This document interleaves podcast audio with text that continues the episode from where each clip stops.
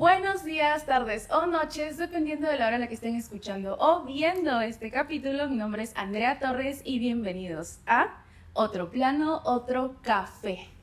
¿Qué tal chicos? ¿Cómo están? Espero que hayan tenido una buena semana. Yo acá estoy feliz porque al fin tengo las invitadas de las cuales les había hablado y vamos a hablar de un tema muy interesante que es la organización. Ya teníamos pendiente esta reunión, así que estoy muy feliz, estoy emocionada. Les presento a Nanu y a Waze de Hanna y ahorita les voy a dar paso para que ellas se presenten y les expliquen un poco de, de qué es esto de, de Hanna, ¿no? ¿Cómo nació? Antes que nada, gracias por la invitación. Antes sí. que queríamos conversar Teníamos pendiente. Sí, ser parte de esto. Eh, con un breve resumen, bueno, HANA es una empresa de organización de espacios. Tanto Nano como yo somos certificadas como organizadoras profesionales de espacios. Y básicamente lo que nosotros hacemos es, más allá de lo que la gente cree, que es contenedores bonitos y dejar todo como Pinterest, es ayudar a las personas a encontrar una forma de organizar, nosotros le llamamos sistema de organización, que realmente se adecúen a su personalidad, a sus hábitos, a su entorno, para que lo puedan mantener en el tiempo. Porque lo que pasa es que muchas veces la gente dice, ay, mira, vi esto en Pinterest, lo voy a replicar, y después no les funciona y se sienten que fracasaron y ya tiran la toalla. Nosotros las ayudamos a encontrar esa forma para que puedan realmente mantenerlo. Sí, y siempre buscamos que el equilibrio sea entre lo funcional y lo estético, ¿no? No solo es como lo que decía es, ay, qué lindo se ve, sino que se vea lindo, pero también sea funcional. Como el objetivo de Hannah en cada proyecto.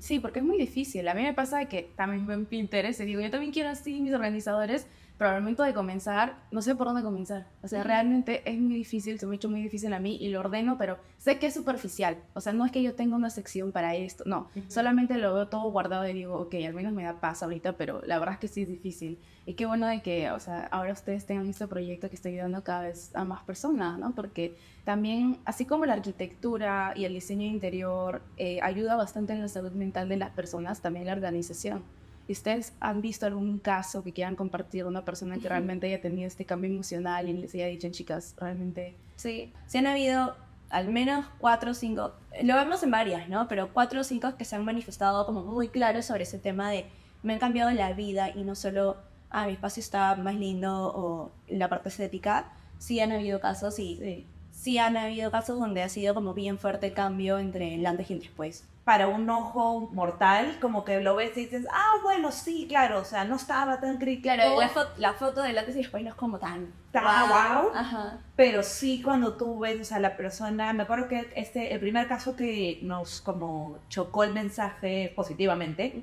fue una chica que tenía su emprendimiento, que ella vendía cosas de segunda mano, pero como un poquito de marcas como más eh, boutique.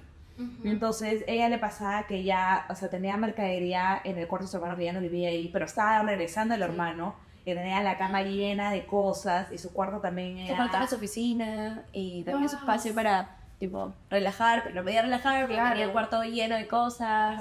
Y le pasaba eso, ¿no? Que no sabía por dónde empezar, no tenía un espacio y nosotras, bueno, también diseñamos almacenamiento. Entonces, con esta chica fue eso, pues le hicimos un escritorio que funcionaba como mesa de noche.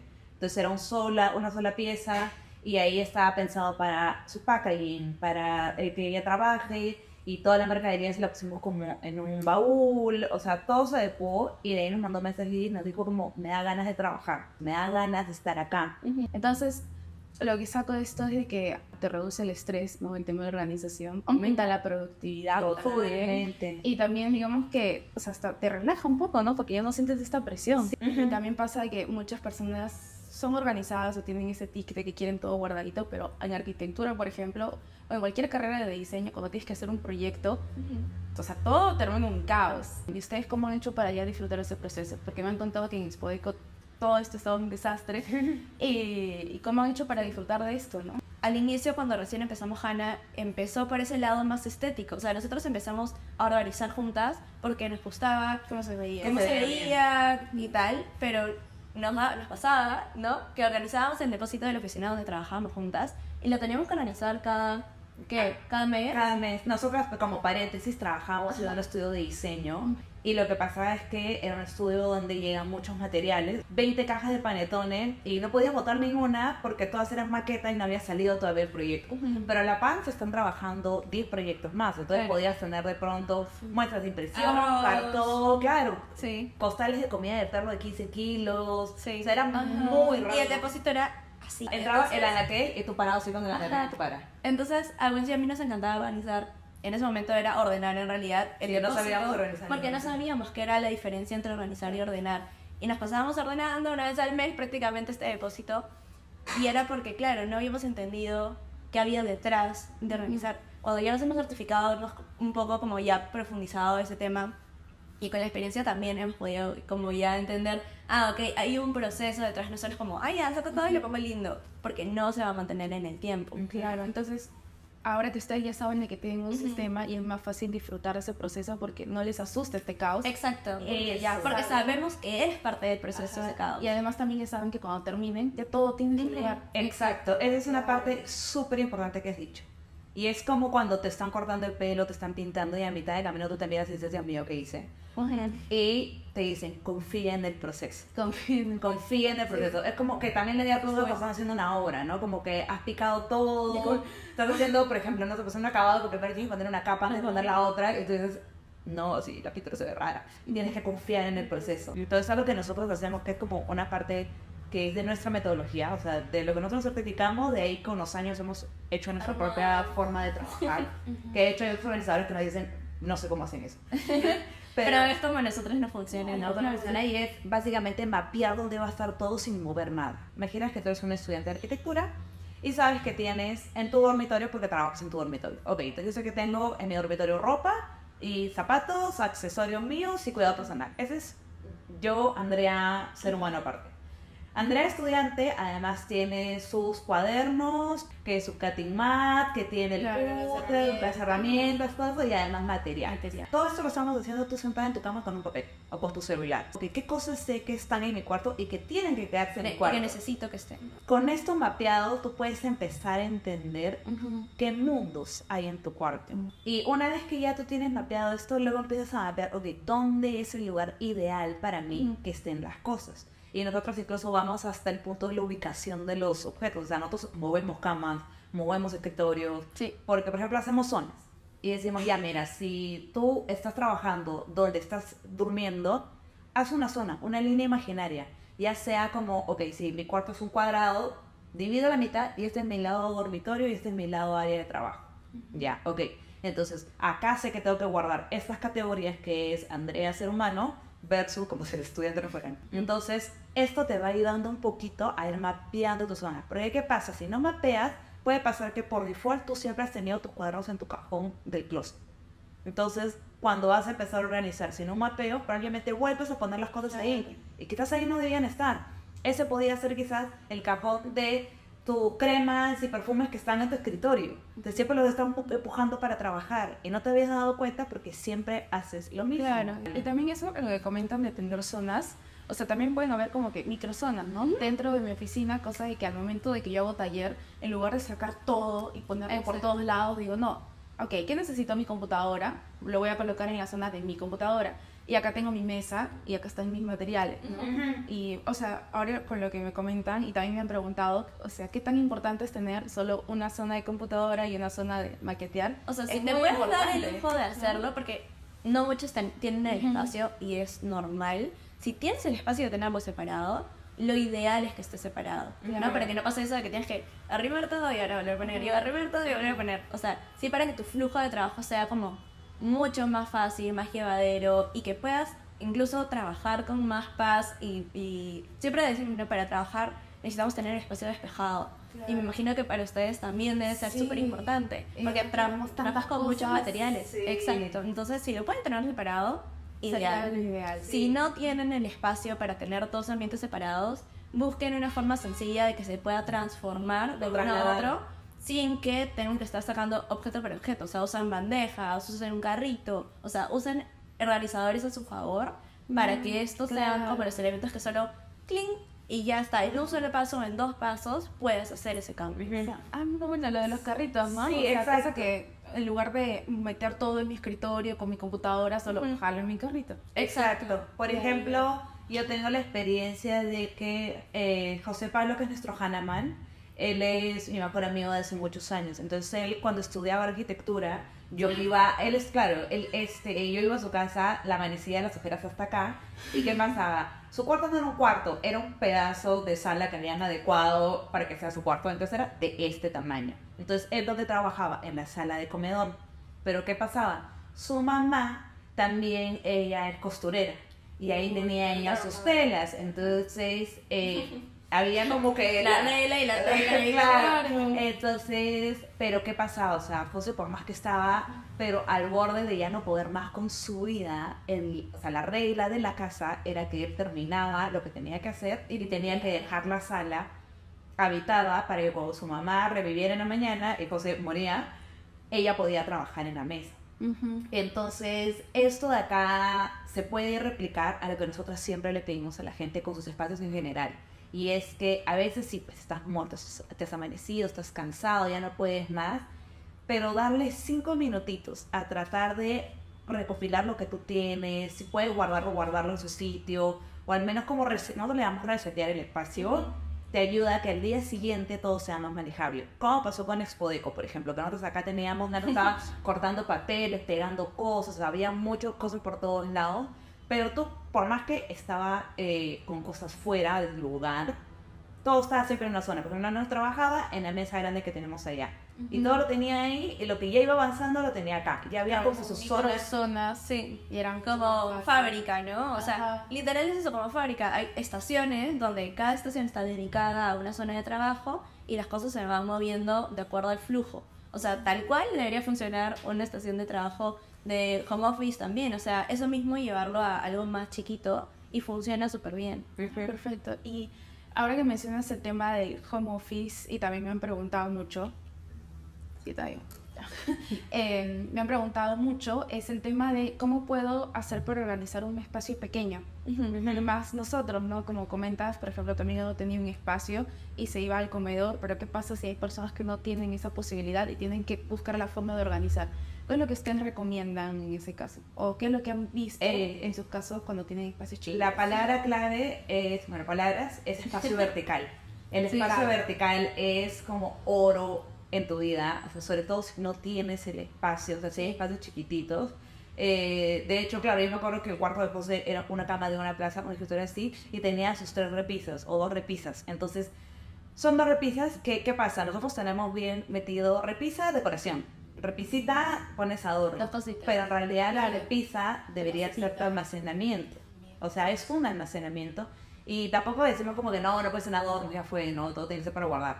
Pero tenemos que priorizar La primero. funcionalidad. Funcionalidad versus lo estético. Sí, exacto. porque- Y no solo repisas, o sea, puedes poner lo que te decía, un carrito, que eso también es aprovechar el espacio eso vertical, también no- no que puede incluso eso. guardarse de, mientras no estés trabajando, se puede Sí, meter abajo del escritorio y cuando trabajas lo sacas, o sea, no te ocupa espacio en el suelo, por ejemplo. Exacto. Sí. O poner corcho, poner rejillas, estos pegboards en la pared. Los pegboards son buenazos porque en realidad el, el pegboard, como es modular, te permite cambiarlo para colgar lo que tú necesitas. Generalmente el pegboard cuando recién como medio nació, es todo más pensado para herramientas, ¿no? Luego como ya la gente que hacía craft también le agregó, hoy en día en verdad Para lo que sea. para lo que sea. En mi caso, por ejemplo, mi novio tiene un pegboard y ahí tiene colgado todos sus mandos de todos sus eh, audífonos y un par de eh, cosas decorativas. Entonces, estás aprovechando la pared para guardar, por ejemplo, algo que probablemente te ocuparía un cajón entero. Y ahora es almacenamiento para la MS decorativo. Entonces, es ver cómo le puedes sacar el jugo a tu espacio. Y usualmente, si la altura o todo aprovechando la altura, los, los ¿cómo se dice? Las cajitas organizadas Sí. y en el carrito. Ah, sí, no, la verdad el carrito no se ve Sí, el carrito, nosotros le recomendamos, El carrito es más nosotros le recomendamos mucho el carrito, por ejemplo, en la época de pandemia, que de pronto la gente trabajaba en su casa. Entonces, ¿qué pasaba? Que eh, lo malo del home office es que las horas eh, se ponían un poco borrosas, entonces la gente se iba chambeando en su comedor, estaba comiendo ahí. Exacto, no tienes Y, y pasa de nuevo eso de que no comienzas a perder las zonas delimitadas, ¿no? Entonces, y es bien peligroso también porque no te pones un límite. Es como, ah, ya, 5 minutos más, 5 minutos más, porque el espacio físico es el mismo. O sea, Ujú. tu cama está en el mismo espacio donde trabajas. Entonces, que te eches así 5 minutos o que sigas trabajando. O que trabajes en la cama. Claro, no te desconecta. Y tu cama ya no es ah, mi cama, es, sigo trabajando en mi cama. Ajá. Entonces, a nivel ya de salud mental, a nivel ya de, de tú como que entender, ok, cuando, cuando tú vas a una oficina, dejas el trabajo allá y luego sales y acabó. Pero cuando estás en tu propia casa, es muy difícil porque ya terminas asociando que cualquier superficie con tu laptop es, Es para un lugar de trabajar. trabajo. Entonces nosotros le damos el carrito porque le decíamos, ya, no tienes un escritorio en tu casa, no hay ningún problema, trabajas en el comedor, no hay ningún problema. El carrito es tu oficina móvil.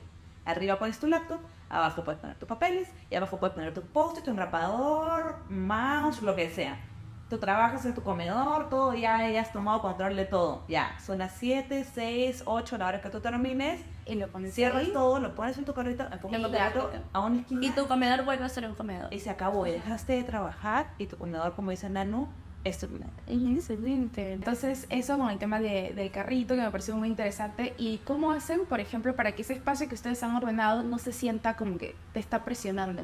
Porque, o sea, claro, los, los estantes sirven y los carri- el carrito sirve, pero también tiene un límite. ¿Cómo ustedes saben cuándo llega ese límite o cómo hacen para ustedes no llegar a ese límite, no? El límite te lo pone tu espacio. Ya sea que tengas una mansión o que tengas un cuarto de 3x3, Ujú. el límite te lo pone tu espacio. Entonces, si tú quieres meter 10 donde solo entran 8, pues lo siento, no te puedes quedar menos 10. Tienes que quedarte con los 8.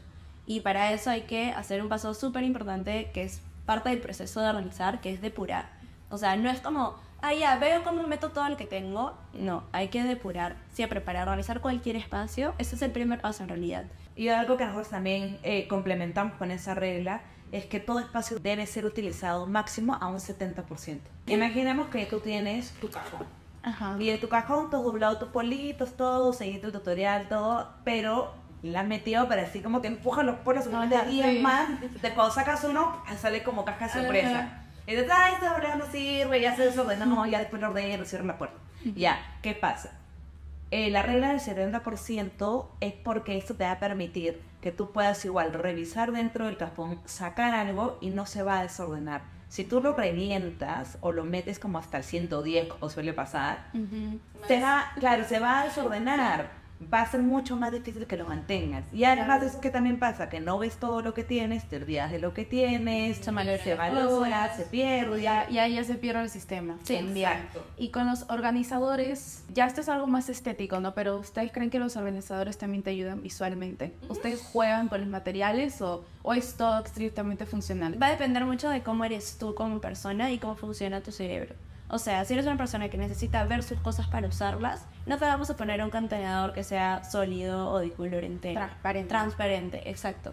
Ahí sí priorizamos mucho la funcionalidad, funcionalidad sobre la estética, porque si te ponemos un contenedor que de repente es lindo, hermoso, de bambú, o tienes mucha humedad tu y se hundea, o no vas a ver lo que hay dentro y se te olvida y jamás lo vas a usar. O sea, siempre buscamos que primero sea funcional y luego que se vea bonito. Ujú. Y ahora que estamos hablando del tema de los organizadores o también anaqueles, creo que también se puede usar, eh, ¿tienen algún point que recomienden para alguien que está comenzando a organizar su espacio, como los estudiantes no tienen presupuesto? Si recién estás empezando, Ajá. no tienes presupuesto y estás buscando cómo eh, adaptar tu espacio, compra de segunda. Anda, a- por ejemplo, nosotros somos súper hinchas de Residar. Residar es una organización que acepta cosas que la gente depura de sus casas, acepta ese Ujú. tipo de donaciones, Sí. pero lo que ellos hacen es hacer bazares de compra digna de segunda mano. Es decir, no es como que, ah, tú no tienes recursos, toma una bolsa con ropa que no es filtrado para A nada. claro, la es- suerte si te gusta o no te gusta. No, esto que hace que la gente vaya es un bazar que está dividido por zonas, tienes electro, tienes muebles, tienes ropa, tienes todo este tipo de cosas y las cosas son muy económicas, cuestan dos soles, tres soles, cinco soles. y los recuperan, ¿no? O sea, si te mandas una licuadora que está valorada, ok, ellos lo limpian, lo reparan, le buscan el repuestito y te lo ponen ahí como para que lo puedas comprar. Por ejemplo, nosotros hemos trabajado, trabajado con un estudio, bueno, era un centro de reciclaje que se llama Circular. Y ellos tenían unas mesas gigantes, hermosas de madera. En el sencillo, lo compramos por 50 soles a refiar. Eran las mesas de un directorio de otra, de una empresa de coworking que ya no existía. Todo lo donaron a, a Recidar y ellos compraron sus mesas gigantes de, por 50 lucas. Entonces, Exacto. Claro, entonces, ¿qué Entonces- pasa? Nosotros siempre estamos con el chip de comprar nuevo.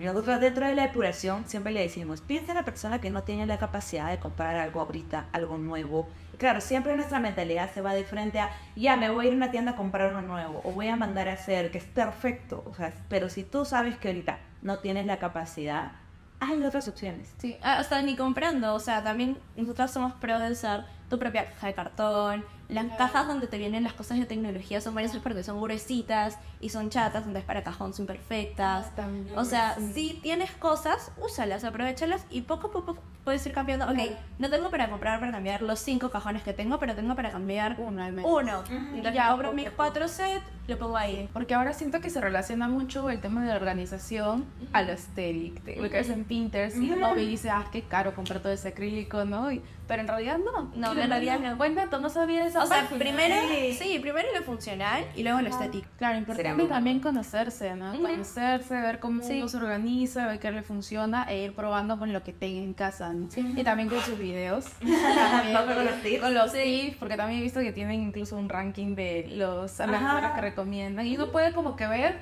y decir, no, tengo acá una cajita que lo puedo replicar y probar, ¿no? Sí. Sí. O sea, súper prueba y error. Ajá. Incluso para nosotras mismas, cuando llegamos con el plan, siempre les decimos al cliente, oye, este plan que hemos armado tampoco está tallado en piedra. O sea, el día que vayamos al servicio, esto es como una base, una guía para no empezar de cero. Y tú me dices, Pero si ese día vamos probando cosas, si lo ves en el espacio, lo puedes haber visto en plan y te pareció bravazo, pero cuando lo viste en físico dijiste, Uy, uy, no escucha, esto no sí. me funciona, se puede cambiar, o sea, y lo puedes cambiar tres veces si quieres, o sea, la cosa es probar, probar hasta, hasta que te encontrar, sientas cómodo. hasta que se sienta correcto. Sí. Ajá. Me encantó ese consejo, me pareció perfecto, la verdad, como para cerrar esto, para que la gente lo entienda y lo procese, ¿no? De todo lo que hemos hablado, para que entiendan de que todo esto, para empezar, es un sistema que puede ir cambiando en base a sus necesidades y lo más importante es que pueden comenzar con poco, no tienen que de frente irse a comprar todos los acrílicos porque, o Por sea, favor, no lo hagan. Todavía no, así No. que nada, muchas gracias chicas, la verdad, por esta conversación. He aprendido bastante